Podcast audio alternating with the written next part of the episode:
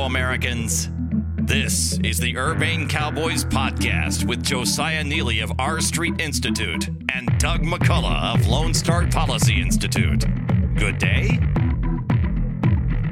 Howdy, y'all. Welcome to the Urbane Cowboys podcast. I'm Josiah Neeley with the R Street Institute. And I'm Doug McCullough. So, today we are going to be talking about uh, the subject that, that will not die, which is uh, cancel culture. People have said that it gets a lot of attention, which it does. I would love to stop talking about it if it didn't seem that uh, every week, uh, multiple times a week now, there seem to be parody level stories of things that are going on. Uh, so, to talk about a couple of recent cases involving the universities, elite universities, and kind of the broader background to it. We have our guest today, uh, Aaron Sibarium, uh, who's a reporter with the Free Beacon and has been has written a number of articles about uh, this issue. So, Aaron, welcome to the program. Thank you so much for having me. So, before we dive into uh, Yale and Princeton and um, uh, Ball State University, I just threw that one in there, but uh, I'm sure there's something that's happened there before we get into the specifics of all that, why don't you tell our listeners a little bit about yourself and your background? Sure. And if you want to say your pronouns, you can do that too. Okay. Um, well, my pronouns are he, he, uh, because I refuse to be referred to in anything other than the nominative case, since accusatives and datives are inherently objectifying. Just thought yeah.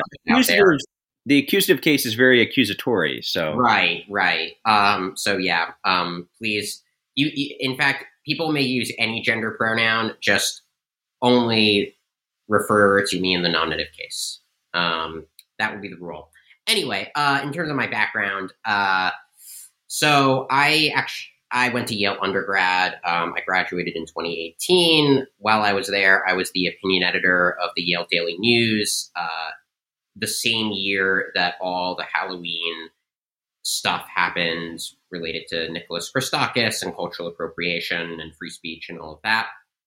So I was somewhat in the middle of that controversy and got to see the insanity up close, kind of before it had totally colonized all of our major institutions.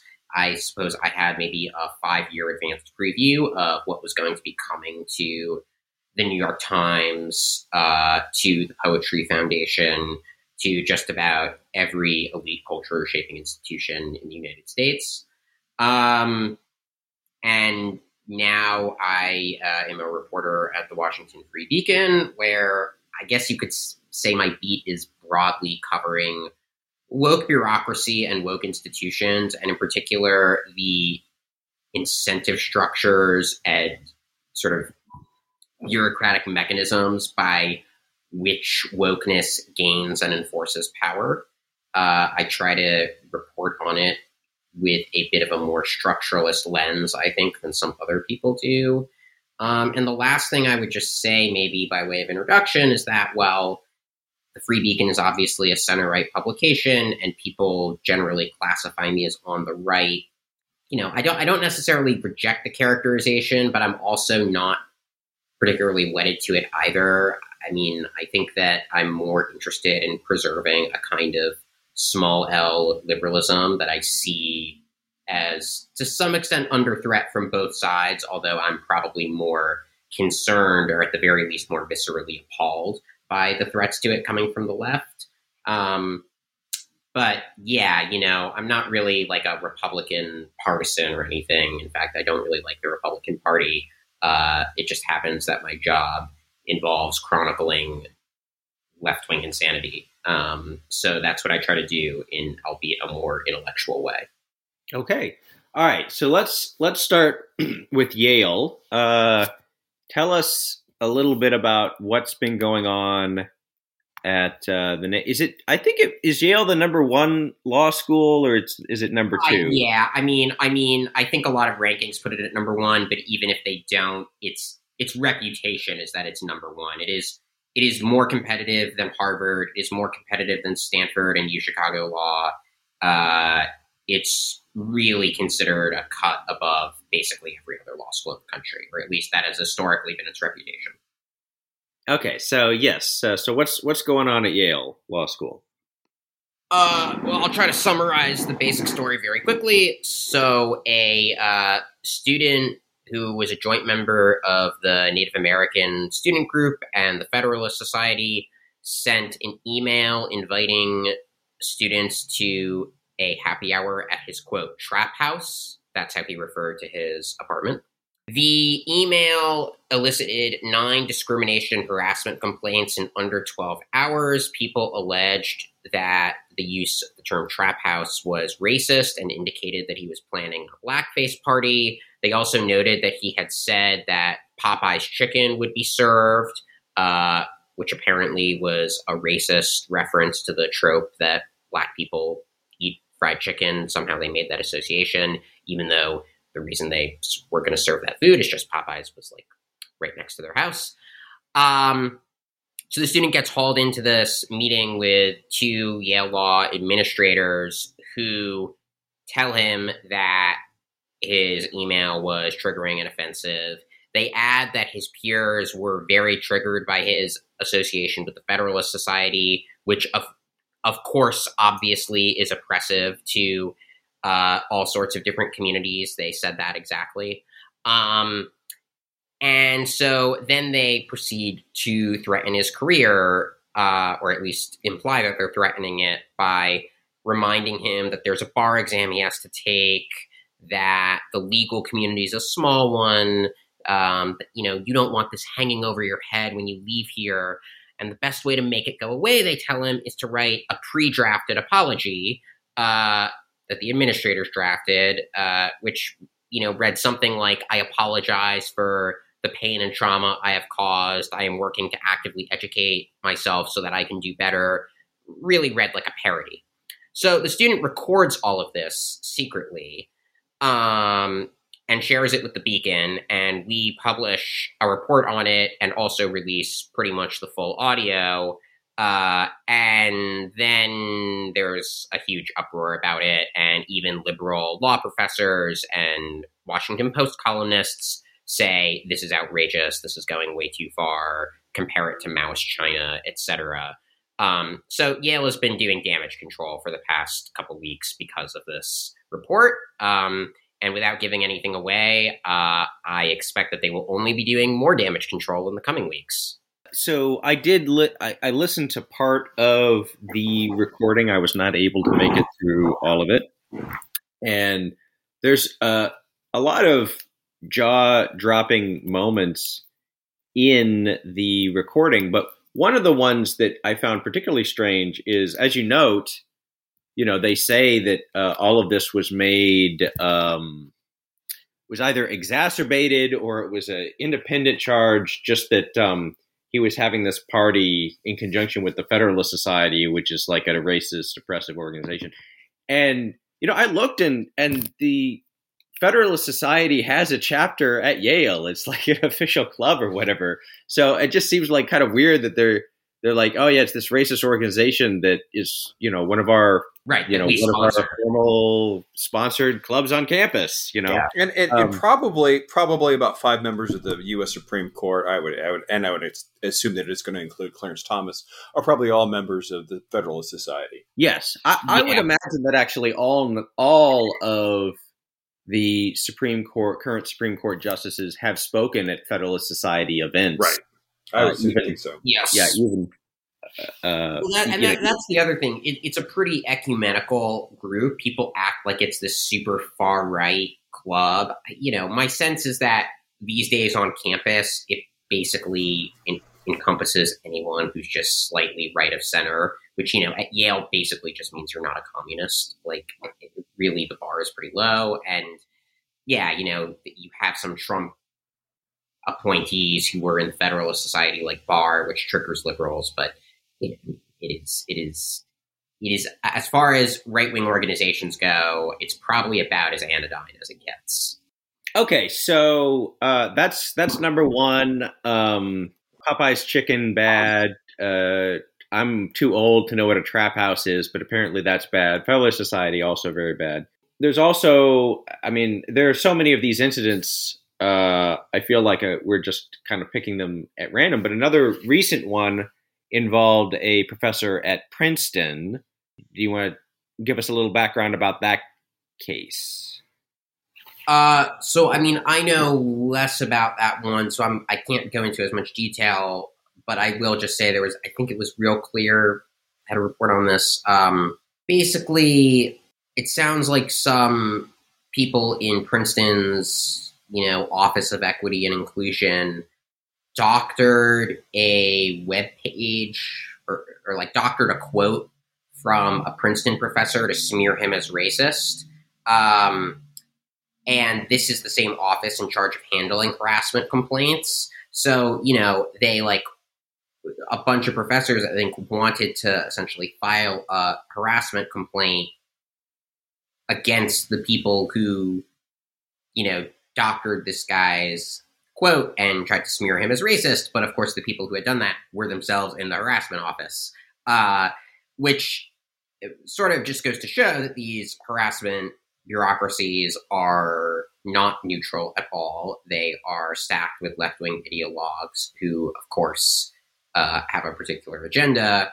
Um, and that dynamic at Princeton also played out at Yale in a in a slightly different way, insofar as the complaints against Trent Colbert all went to the discrimination harassment office, and in relaying the complaints so sympathetically as to almost constitute an endorsement of their content, the discrimination harassment office basically conveyed to the student that his speech constituted discrimination and harassment that is that his speech was illegal that it was unprotected speech in violation of the civil rights act um, an impression that would have only been bolstered when those same discrimination harassment coordinators emailed his entire class about the incident and condemned the email publicly as racist.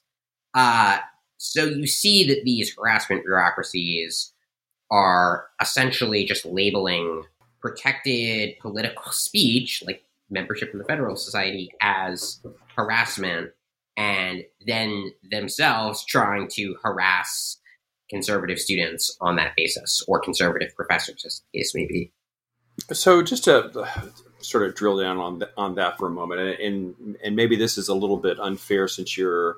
Uh, I sort of take it your role as sort of being an objective reporter about this, as opposed to a columnist or or heaven forbid a, a legal an- analyst or something along those lines. But it seems to me that there's you know there's steps along the way of you know sort of this travesty here and and and you know there's there's at least initially an aspect of if there is this bureaucracy in place and they receive the uh, they, they receive the complaints it's it's not necessarily where something goes wrong at that first step where they receive the complaint and then they notify uh, Trent Colbert about the complaint because you would think in a private institution that in like Yale, there's at least a role for the administration to say, you know, dear student, we want we want you to know that we have received complaints about your comments. We want to apprise you of this, and then you know you respond how you're going to respond. Obviously, they went far beyond that, but I think that you know I kind of want to make that point. It don't, you know, there's there is a role I would think you know, particularly in a private institution, to at least the administrators, and, and maybe, they, and I think they took a totally different approach, but they could have been the mature right. ones in the situation and actually uh, try to bring about some understanding. But they went way beyond that because they, like you said, they went into sort of beating down Trent. Is that how you? How is that how you would see yeah, it? Yeah, I think that's fair. I would even add that. Well, yes, there's a role to maybe they could have just relayed that these complaints were were levied against him, but you know, just said respond however you see fit. I think what they should have done at a minimum was say these complaints were levied against you, but don't worry, it's protected speech. You won't get in trouble. And they didn't do that until a month after this started, and you know, a few weeks after they condemned him as racist uh, publicly to his class. Um, right, you and it, it, seems to me that part of that part of that conversation too is is probably a a peacemaking. I mean, if they're trying to uphold yeah. community standards, that they could actually be relaying this to the people that are making the complaints that we've heard you, we understand this, and you know we want to assure you that we're we're going to listen to you, but we also have to uphold our students' legal rights and their right to free speech. I, eh, right? You know, so that would have been yeah, they should have been doing they, that as well. They could have done that, but but I, uh, to be completely honest, I would have gone further and like like they really shouldn't have even dignified this. I don't think they should. I mean, I mean, the complaints were so absurd that they shouldn't have said, "Oh, we listen to you, we hear you," in a way that implies these were legitimate things to be upset about because they really weren't. Um, and well, and if and if the university is going to be in the business of handling this kind of thing and in the business of making moral pronouncements or taking moral positions of any kind, I'd like it to take reasonable ones. And the idea that it is reasonable to be offended by membership in the Federalist Society or by the use of the term trap house or by uh, serving fried chicken at a party is wrong and insane. And in an ideal world, I think the administrators would have communicated to the student complainants quite clearly that their views were wrong and insane. You know, you can be polite about it, but like, it shouldn't just be, oh, we hear you, you know, we're so sorry you felt offended, but we can't punish his speech. It should be, guys, grow the hell up, go to class. Like, that's actually the appropriate response. Yeah, and I think I, I don't I don't necessarily disagree with that, except that you know Yale's in the business of education, and I think there could have been a, an educating moment there of you know re, you know relaying to both sides. Look, we're we're we're here. We're we're we're accepting your complaint. We're relaying your complaint, and then giving Trent an opportunity to speak for himself if he chooses to, because after all, he's in training to be a lawyer, so that he's going to be speaking on behalf of people about their legal rights, and that I guess sort of draws me to. Um, his statement. Talk about his statement a little bit, and you know, I think that he starts his his explanation of why he didn't back down, he starts by saying, I may never practice law because of this. But I actually read it I'm thinking, this guy is ready to be a lawyer. Um, this guy actually understands that sometimes there's murky situations, the facts are unclear, or somebody's been, uh, you know, maligned. But the role of the lawyer is often to go and actually, you know, you know, face to the wind. You go and you defend your your client's position and their rights. And I thought he did a wonderful job. Yeah, I agree with you. Um, I think his his the op-ed he wrote for Persuasion after this was very good. Um, especially important was his point that when you apologize for something you didn't do wrong, uh, you legitimize the cancel culture mob, and that's bad. And so those who oppose cancel culture, wokeness, all this stuff, really should not apologize when they're the target of these smears. Obviously, if you do something apology worthy, you should, uh, by definition. But this was not an apology worthy email. And so, you know, kudos to him for not giving in.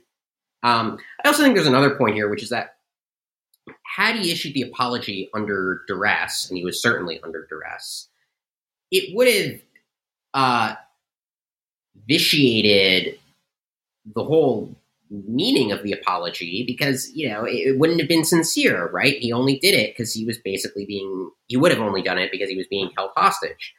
Um, which just goes to show i think that when these forced apologies are demanded the point isn't actually to have some kind of resolution or for people to move past it or to feel like they got the apology they deserved. It's to simply legitimize the cultural power of those demanding the apology um, and to kind of force um, anyone who might challenge their power into submission. Uh, so I think it's great that he refused to play along with that game. Totally agree. So let's talk a little bit about how we got here because it does seem, uh, you know, I'm Doug and I are uh, quite a bit older than you are, Aaron. I actually remember the Speak the for yourself. Yes, right. Yeah, yeah. I actually remember uh, the 1990s. And of course, in the 1990s, it's not like there were no controversies, especially on campus, about this person, you know, said something, other people were offended, uh, you know, accusations of uh, racism, et cetera, et cetera. But it certainly does not uh, appear to me to have been uh, anywhere near the level that we have today. Uh, in fact, you seem to have had a kind of uh, explosion in these sorts of cases, which I don't think is just a matter of more uh, reporting or like wider publicity on it. And so, what do you think is driving that? How did we get uh, to this place where, um, you know, it's not? I don't think you could say like, oh, we're talking about a few isolated incidents. Uh, there seems to be uh, kind of like a a constant barrage of this sort of stuff. Obviously, there are a number of explanations, and this is overdetermined, but I will elaborate one that I think is underdiscussed. And that is the role of civil rights, and in particular, anti harassment law, in incentivizing a kind of grievance mongering culture. So, what's happened to universities, but really what's happened to all private institutions, is that they're subject to a legal asymmetry. Uh, they're not bound by the First Amendment. They can censor the speech of any of their members. That's fine. But they are bound by anti harassment law. So they are legally liable if harassment persists in their institutions and they could have stopped it but didn't. So, because of that, uh, schools like Yale have set up these sprawling diversity bureaucracies to handle harassment claims, in part as a form of compliance with civil rights law. And it's important to emphasize that civil rights law, kind of beginning in the 90s, went through a bit of a transformation, um, which may be why these cases have exploded since then. Um, you know, in like the early 80s, you got the Supreme Court saying that harassment had to be severe and pervasive enough to create a hostile work environment to uh, create legal liability. Um, and that sounds like a pretty uh, demanding standard, but starting in the 90s and then over the course of the 2000s, uh, what counts as severe and pervasive and what counts as a hostile work environment is interpreted in wider and wider ways, both by the courts and by government agencies, including the Equal Employment Opportunity Commission. And that means that private institutions like Yale uh, faced increasing pressure to deal with these harassment complaints um, and, and make sure that they were dealing with them. Um, and also, you know, they were aware that more and more things could constitute harassment. So that created a legal incentive to build up these bureaucracies. Um, and the result's been this bureaucratic imbalance of power within all our institutions. Um, to wit, there is a huge bureaucracy dedicated to handling and prosecuting harassment claims, but there is no bureaucracy dedicated to enforcing um, and protecting freedom of speech. Uh, now, maybe that asymmetry is okay in a big corporation where you just don't think freedom of speech is that important. But in a university where the whole point is debate and discussion and academic freedom is this cardinal virtue, that, that asymmetry in bureaucratic power is uh, a real problem. Um, because even if a school like Yale has really robust free speech policies on paper, and Yale does, it doesn't have a bureaucracy that's going to actually enforce the policies. And it does have a bureaucracy that will enforce the harassment policies. So what happens? Well, the harassment policies um, get enforced, you know, over enforced, um, often against disfavored students, uh, like those in the Federalist Society. And there's just no really there's no real countervailing bureaucratic pressure to protect free speech. Um, I think that's what happened at Yale is kind of a microcosm of this uh, tendency, but you can see it at Princeton. You can see it at all sorts of other universities. Um, you can really see it in most of the institutions that have gone woke. There are concrete legal and financial incentives for them to go woke, and there's not really any incentive in the opposite direction. And the last thing I would say is that while you might think, okay, well, we just have to get rid of that asymmetry. Maybe we just reinterpret anti harassment laws, it's a little more narrow somehow. Even if you could do that, there's still a problem, which is that the bureaucracies have already been set up and entrenched. And once they're entrenched, they have an incentive to kind of manufacture new grievances and then to solve those grievances in very uh, heavy handed public ways. Um, and you saw this at Yale, where the diversity director explicitly says in that audio, I don't want to make our office look like an ineffective source of resolution when he's explaining to the student why he should really write this public apology. Uh, so, unless you kind of deinstitutionalize these bureaucracies, uh, it's very, very hard, I think, to solve this problem um, because ultimately it's a problem of incentives and yeah, it, it all it all goes in one direction. Um, and I don't know exactly how you would use political power to reverse that direction, but clearly the status quo is not sustainable if you care about things like academic freedom. Well, that's that is a wonderful segue that you just wor- the words academic freedom because on my uh, on my computer screen I have a uh, I have pulled up William F. Buckley's 1951 book called God and Man at Yale: The Superstitions of Academic Freedom, and it's kind of it's it's kind of interesting to think how we're we're 70 years later and we're having a somewhat related debate, and at this point, I would say what we're describing as sort of a conservative, classical liberal position of trying to preserve freedom of speech, but also, as you just used the word academic freedom. It was actually Buckley back starting the what, what was sort of the modern conservative movement, some would argue, back with this book of God and Man at Yale. And he was sort of lampooning the concept of academic freedom, saying it was really just ma- a masquerade because the school uh, was trying to force uh, secularization on the students. Um, so, in some sense, I don't mean to get too meta, but it's it's almost as if we've there's this uh, conservative liberal uh, divide that has you know lasted for at least the last seventy years. I'm sure it was there before, but we're all just kind of picking and choosing our uh, our rubrics of you know are we are we in favor of academic freedom now or you know are we switching side and we're lampooning academic freedom? So it's just i don't know that i have a question for you there. It's just an interesting as soon as i saw this topic i immediately my mind was drawn to the to the buckley yeah.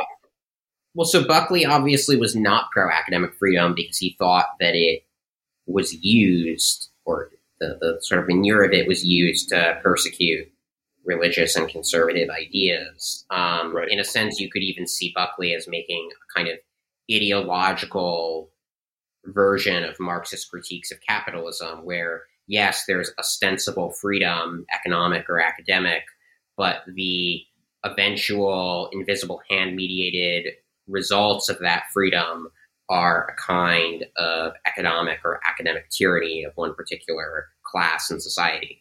Um, I guess I would just say there is something to that critique, but I think it misses A, the role that government policy has played in incentivizing wokeness, but B, um, yeah, academic freedom is not perfect, but also what's the alternative? Um, I don't think that any kind of explicit deviation from the norm of academic freedom is going to benefit conservatives. Uh, and frankly, you know, even if it did, like, we don't really want our universities to just censor liberal ideas. Like, that would be a bad thing. Um, I think there's a difference between censoring liberal and left wing scholarship and choosing, say, not to fund, or at least at a public university, say, like the state chooses not to fund or accredit gender studies departments because they regard gender studies as pseudoscience. Like that, I think I would I would probably support. But uh, in general, yeah, you know, it, it's it is hard to really play this game where you like try to just explicitly punish particular ideas. I just, I just don't see how you can really do that for long without it ending pretty badly for the university. A number of writers have talked about this recently. Richard Hanania, who has been on the show, has written about this. Christopher Caldwell, in his book Age of Entitlement, I think touches on some similar themes. The question that I have is you know, civil rights, uh, the civil rights law has been around for a while, uh, even with the, some of the developments in terms of uh, judicial or other judicial decisions about hostile environment or setting up bureaucracies or whatever. That's not entirely new. It does seem like there has been much more of an explosion of this sort of thing recently. So I, I was just curious I mean, is it just a slow burn? Uh, is there some other factor on going on? What do you? Yeah. What do you think no, it's a good that? question. Um, I don't totally know. I think some of it may be a slow burn. Some of it, I think, is that once these bureaucracies are sufficiently institutionalized, um, and established, then they kind of take on a life of their own because they have an incentive to sort of justify their existence by manufacturing grievances. And that, especially, I would add, in sort of the absence of overt racism and discrimination. And, you know, that absence was not, that absence wasn't a thing in like probably the 70s and 80s. There just was more overt racism. So, you know, as overt racism declines, the kind of warrant for these institutions almost has to shift to rooting out more subtle, insidious forms of racism. So I think some of this is precisely that the civil rights movement actually really did succeed in inaugurating through both grassroots activism and kind of top down coercive bureaucratic pressure. It, it did succeed in affecting mass cultural change, I think broadly for the better, right? Um, it's good that overt racism and sexism are no longer okay. But the more not okay those become, and the more stigmatized they become, and the more rare they become due to that stigma, the more pressure there will then be for their these entrenched bureaucracies to shift focus to new and more kind of fantastical moral crises. Um, so I think that it, it's it's one of these paradoxes where you know the the sort of failure or the or the degeneration of the thing is precisely due to the thing's ori- original success. Um, now that said, I mean, I also would just say that there you should acknowledge some autonomous role for ideas, um, autonomous causal role. And while I'm a little skeptical of these explanations, it would not surprise me if um, you know, social media and some other technological pressures has have somehow made people more fragile. You know, this is kind of the Jonathan Haidt argument. I also think that the other effect of technology is to uh, make transgressions more immediate and visible to large numbers of people, kind of panoptic effect of social media, which probably interacts with that coercive bureaucratic architecture in an unhealthy way, like the civil rights, you know, civil rights reporting mechanisms uh, were created pre-internet, um, and now you know, in just the past, really, really since the turn of the 21st century, it wasn't until then that I think, like, you know, the internet started to really affect the way that these civil rights bureaucracies and harassment bureaucracies worked.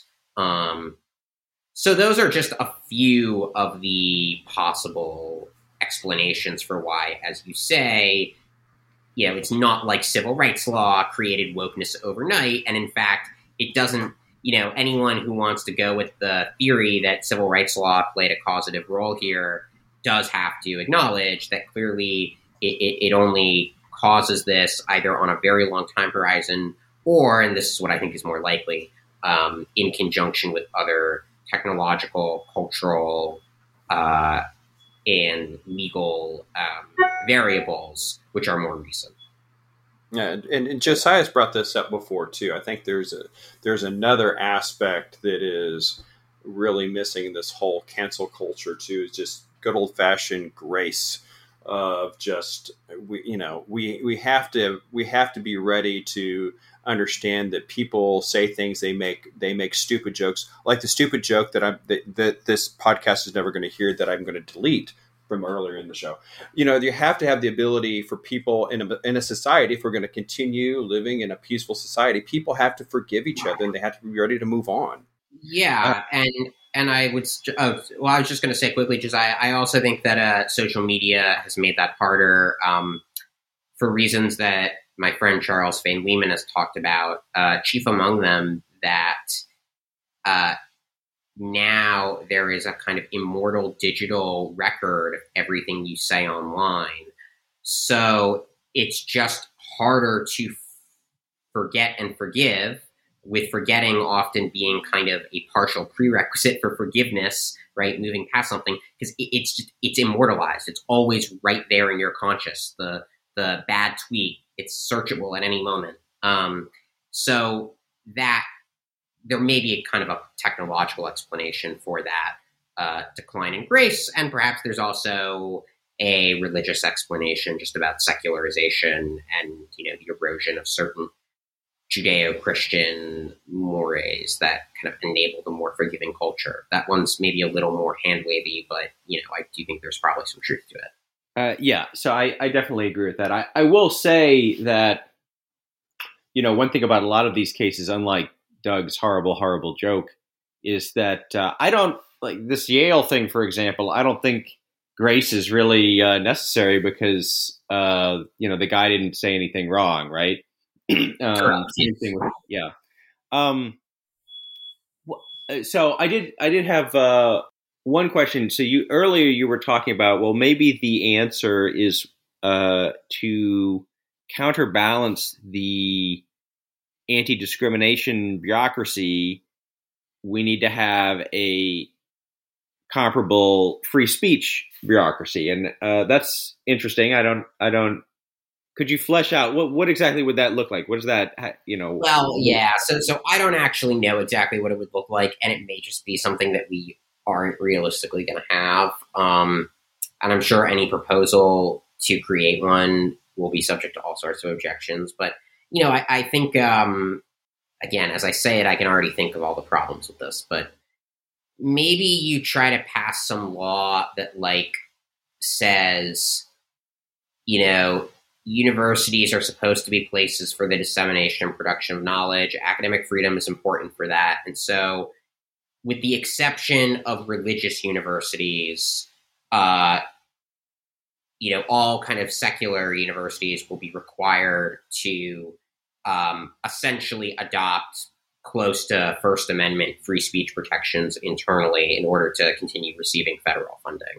I don't know if that would work, but that um, that seems eh, like kind of conceptually the right the right direction. Um, or look, if if you don't think there's any way to do this legally, you may just need kind of civil society groups to try to incentivize it. I think that's going to be kind of tough to do um, as long as there's no legal mechanism to hold universities accountable for censoring speech. Um, but you know, one thing I will say is just the, the, the zooming out. You know, the, the the bigger approach here I would say don't think of it so much as needing a countervailing free speech bureaucracy. Think of it as the the costs of censorship have to exceed the benefits.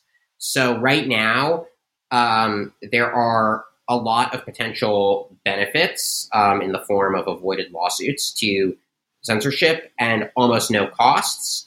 This was a rare case in which I think now there are costs because the media reported it and people are mad at Yale. Um, really what has to happen is the costs not only do the costs in any given instance have to exceed the benefits of censorship, but the costs have to be somehow institutionalized and regularized, right? Like it has to be just a constant risk that if universities censor people, they will, you know, be on the subject of some kind of loss or uh, face really, really negative PR.